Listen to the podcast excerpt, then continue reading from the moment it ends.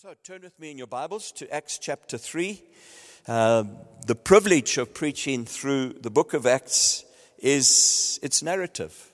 It's the Spirit of God, obviously continuing what Jesus said he would do in building his church, working through the disciples, the Christ followers, and story by story, we, we get incredible depth and truth. We we begin to understand uh, the, the motivation of, of heaven when it comes to these um, dramatic uh, situations.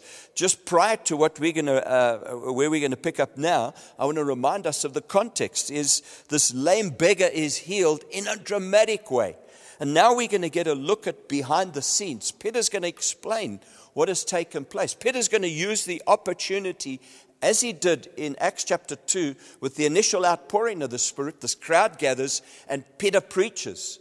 Can you see the pattern of the Spirit here? Signs and wonders cause people to wonder at what's going on. They are a sign pointing to Christ. The crowd gathers and Peter starts to preach again. So we pick it up in verse eleven. While he clung to Peter and John. That's this man now who's healed. He's saved. He's delivered. And he's not just walking, he's running, he's jumping, he's full of joy.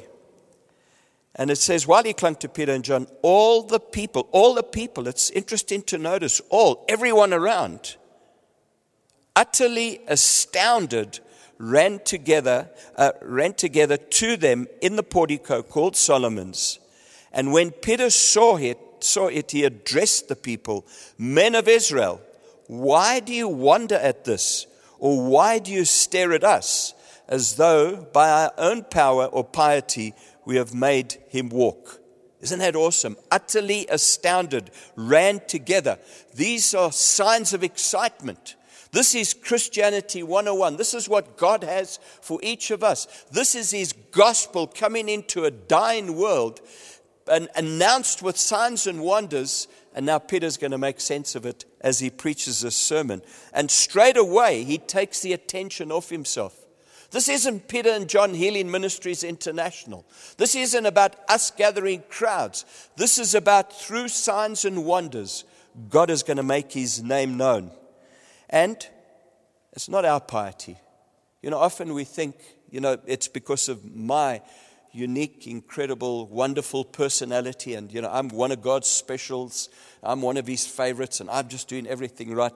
You know, it's, here's the testimony, it's often in spite of us, in spite of us. But what he does challenge us with is, please do believe that God wants to do this.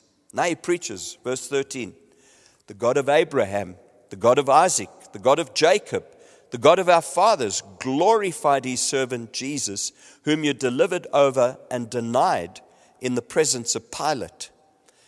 Peter wasn't going to kind of do a bit of P R work for the kingdom. He was wanting to use this opportunity to state the facts as they were, and then to prepare people to receive Christ into their hearts as Lord and Savior. When he had decided to release him, but you denied the holy and righteous one and asked for a murderer to be granted to you. Same crowd, a couple of months back, was saying, crucify him. Now this miracle takes place. The lame man that they had passed by themselves is healed, and their hearts are stirred. Isn't what he says in verse fifteen? You killed the author of life. That for me is one of the most dramatic statements in the book of Acts. You killed the author of life. How can you kill the author of life? But Christ, in his um, form of being submitted to humankind and the rest of it, you killed him. But yeah, God raised him from the dead. And to this we are witnesses. He uses the situation at hand to help them understand the power of the gospel. You killed him. It's a record now. Historically, you killed him. You chose to have Barabbas released and Christ crucified. You killed him. But God raised him from the dead. And this, to this we are witnesses. That's our job. Every single one of us. We are witnesses of the resurrection of Jesus Christ. This is the power of the gospel. This is not another guru who's come to give another philosophy and way of life and gather a, a following after himself. No, this is the author of life, the one in whom everything came about through Jesus. He is the creator. All of life has come about through him, but you killed him. You chose when you had the opportunity not to listen to him, but to kill him, he says. But God raised him from the dead. And this is the, the job we now is to witness. Haven't you ever thought about that? Killed the author of life. I think there's a, uh, I've just written that down. Uh, I think it comes from Philippians, where it says we live as enemies of the cross. We live as enemies of the cross. It's, it's interesting. Prior to Christ, that was us. I think of me prior to Christ. I, I want to stress that because Peter was showing them their need for salvation. I was in a um, school in Durban, uh, and there was a preacher's son who was in my class. Uh, he was like goody two-shoes. You know, we all used to mock him, well, me in particular. Um, and every Monday they would give these wonderful reports. You know, you kind of have to say what you did. And he would always say, you know, my dad is a preacher, and he puts up a tent in various suburbs of Durban, and he preaches, and people are saved and healed. It meant nothing to me. I spiritually did. And, you know, I used to mock him. When I'd get up, I'd say, so in the tent, who was Jesus? Was he the clown or the trapeze artist? He would cry in class. I'd bring him to tears. He'd go home and tell his folks, and And they used to spend prayer sessions praying for this evil, wicked Marcus Herbert. It's amazing. I didn't even, you know, I kind of went through all of school resisting their prayers, their offers of salvation, nothing. I was only interested in in, in doing what I wanted to do. And for me, uh, you know, I kind of feel like I killed the author of life. You see, given the choice, we were there, we would have done exactly the same thing. We would have. Given the same set of circumstances and you were there in the Garden of Eden, you would have chosen evil as well. And you see, outside of Christ, we are choosing evil all the time. That's why we need salvation. Years later, my mom phones me and she says, this guy is now running a church in the South Coast. And uh, so I phoned him up and I said, hey, I'd like to meet you. And I remember I met him at Chelli um, shopping center. And when I kind of walked up to where you were sitting, uh, I could see apprehension on his face. I don't know if he was still remembering the, uh, some of the comments and the attitudes I had towards him. But I sat down, and, and he just shook his head. So I said to him, I'm leading a church. And it's like he, he just couldn't believe what he was hearing. Uh, it was like science fiction to him. And he looked at me and he said, you hurt me deeply, but I have forgiven you. And there was this wonderful moment of healing that took place. But you know what it was? It's God raised me from the dead. And God wants to raise us from the dead. Here is my preach to us. Don't see this as something that these wicked Jews needed to hear back then. No, it's to us who without Christ have got no hope. And we are living as enemies of the cross. And I want to encourage you to make a decision to serve him, because his resurrection power will give you new life in Christ Jesus. And to all of us who are born again, Christ followers, we are witnesses of this. We're going to hear more about this later. And in his name, by faith in his name, he has made this man strong, whom you now see and know. And the faith that is through Jesus has given the man this perfect health in the presence of you all. Isn't that interesting? There's Peter's comment on what took place. Remember, they weren't going to go and pray for this man. They were walking past him. He asks for money. They say, look at us. They grab his hands, lift him up, and there's a miraculous healing. In other words, they're saying, this is the power of God in Jesus' name that is available to us. And if we have faith in Jesus, these things we are going to see as well. I want to encourage us. And last week I said it, and I want to reiterate it. Peter is showing us that there's power in the name of Jesus. Please, folk, every single one of us, let's approach life that way, is living our lives having faith in, in the power of Jesus. Verse seventeen, and now, brothers, I know that you acted in ignorance, as did also your rulers, but what God foretold by the mouth of all the prophets, and his Christ would suffer, he thus fulfilled. Repent, therefore. Peter did that in Acts chapter two. Peter's doing it again. In other words, how do we respond? How do we sort this relationship with God out? Repent, therefore, and turn back, that your sins may be blotted out, that times of refreshing may come from the presence of the Lord. Isn't that a, a beautiful statement? You know, turn back to God, because there's refreshing that's going to come. God raises Jesus from the dead. God raises us up from the dead. He gives us new life. This refreshing is so necessary. And that he may send the Christ appointed for you, Jesus, whom heaven must receive until the time for restoring all the things about which God spoke by the mouth of the holy prophets long ago. Moses said, the Lord God will raise up for you a prophet like me from your brothers. You shall listen to him in whatever he tells you. And it shall be that very soul who does not listen to that prophet shall be destroyed from the people. And all the prophets who have spoken from Samuel and those who came after him also proclaimed these days. So all of prophecy, all of the prophets look forward to this day. You are the sons of the prophets and of the covenant that God made with your father, saying to Abraham, and in your offspring shall all the families of the earth be blessed. God, having raised up his servant, sent him to you first to bless you by turning every one of you from your wickedness. What a beautiful statement. You see, they were familiar with the Abrahamic covenant, and the Abrahamic covenant promised that Israel would be a blessing to all nations, and that God would bring, bring them blessing and cause them to be a blessing. Now he's saying that same mandate is on the church. He wants to bless us so that through us all the nations of the world can be blessed.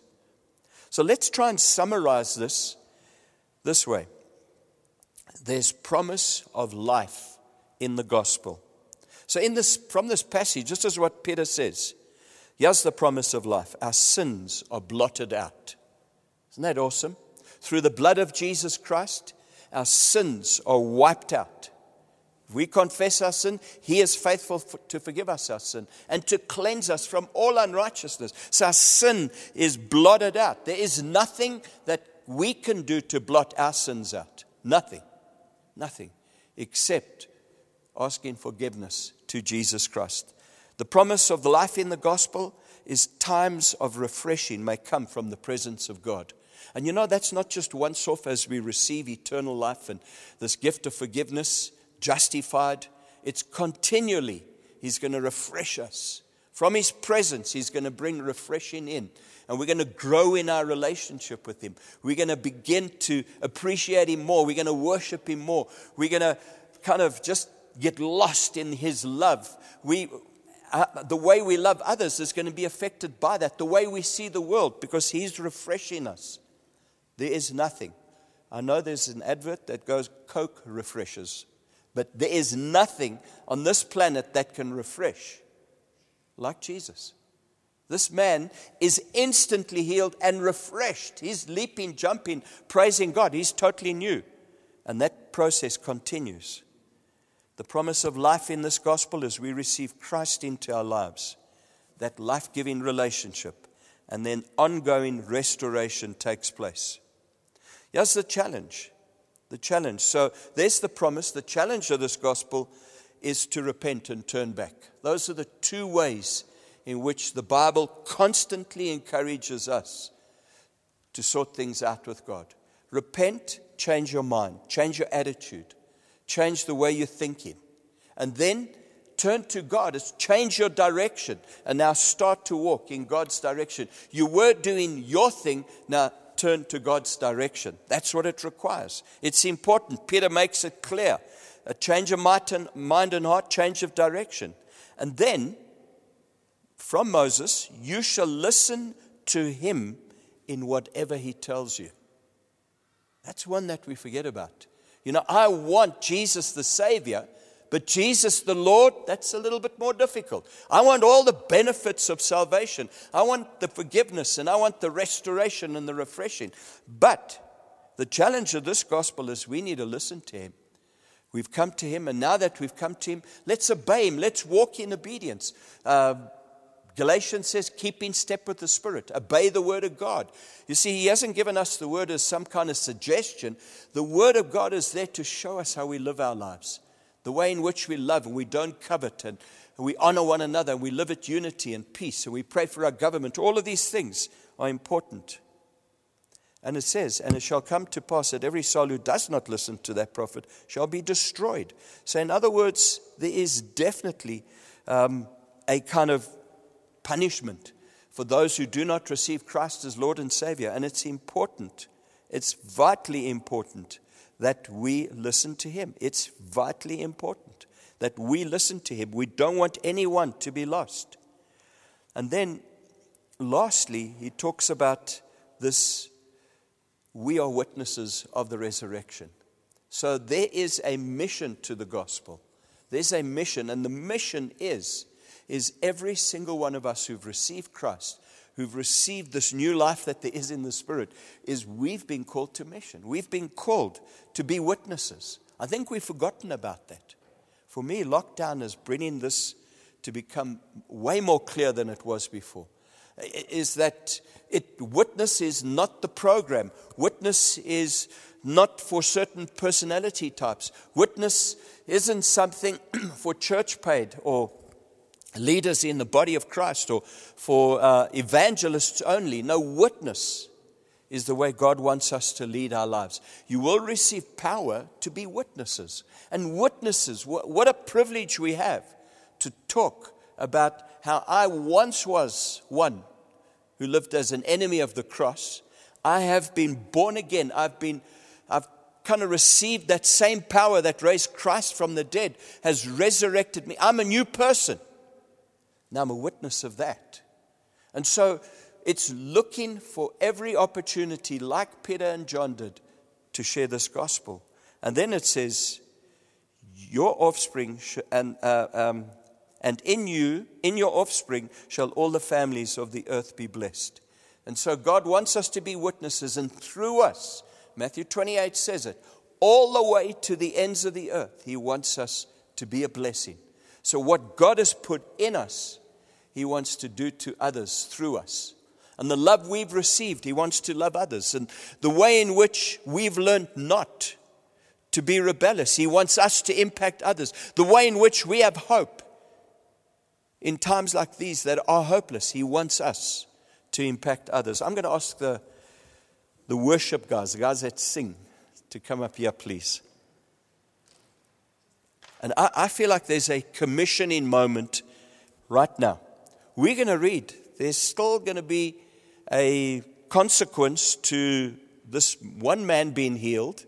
And next week, we're going to pick up in chapter four how the religious authorities start to criticize and want to stop this name being preached. They've been shown up for how inadequate religion is. Guess what Peter does? He uses that opportunity to preach the gospel again. So what we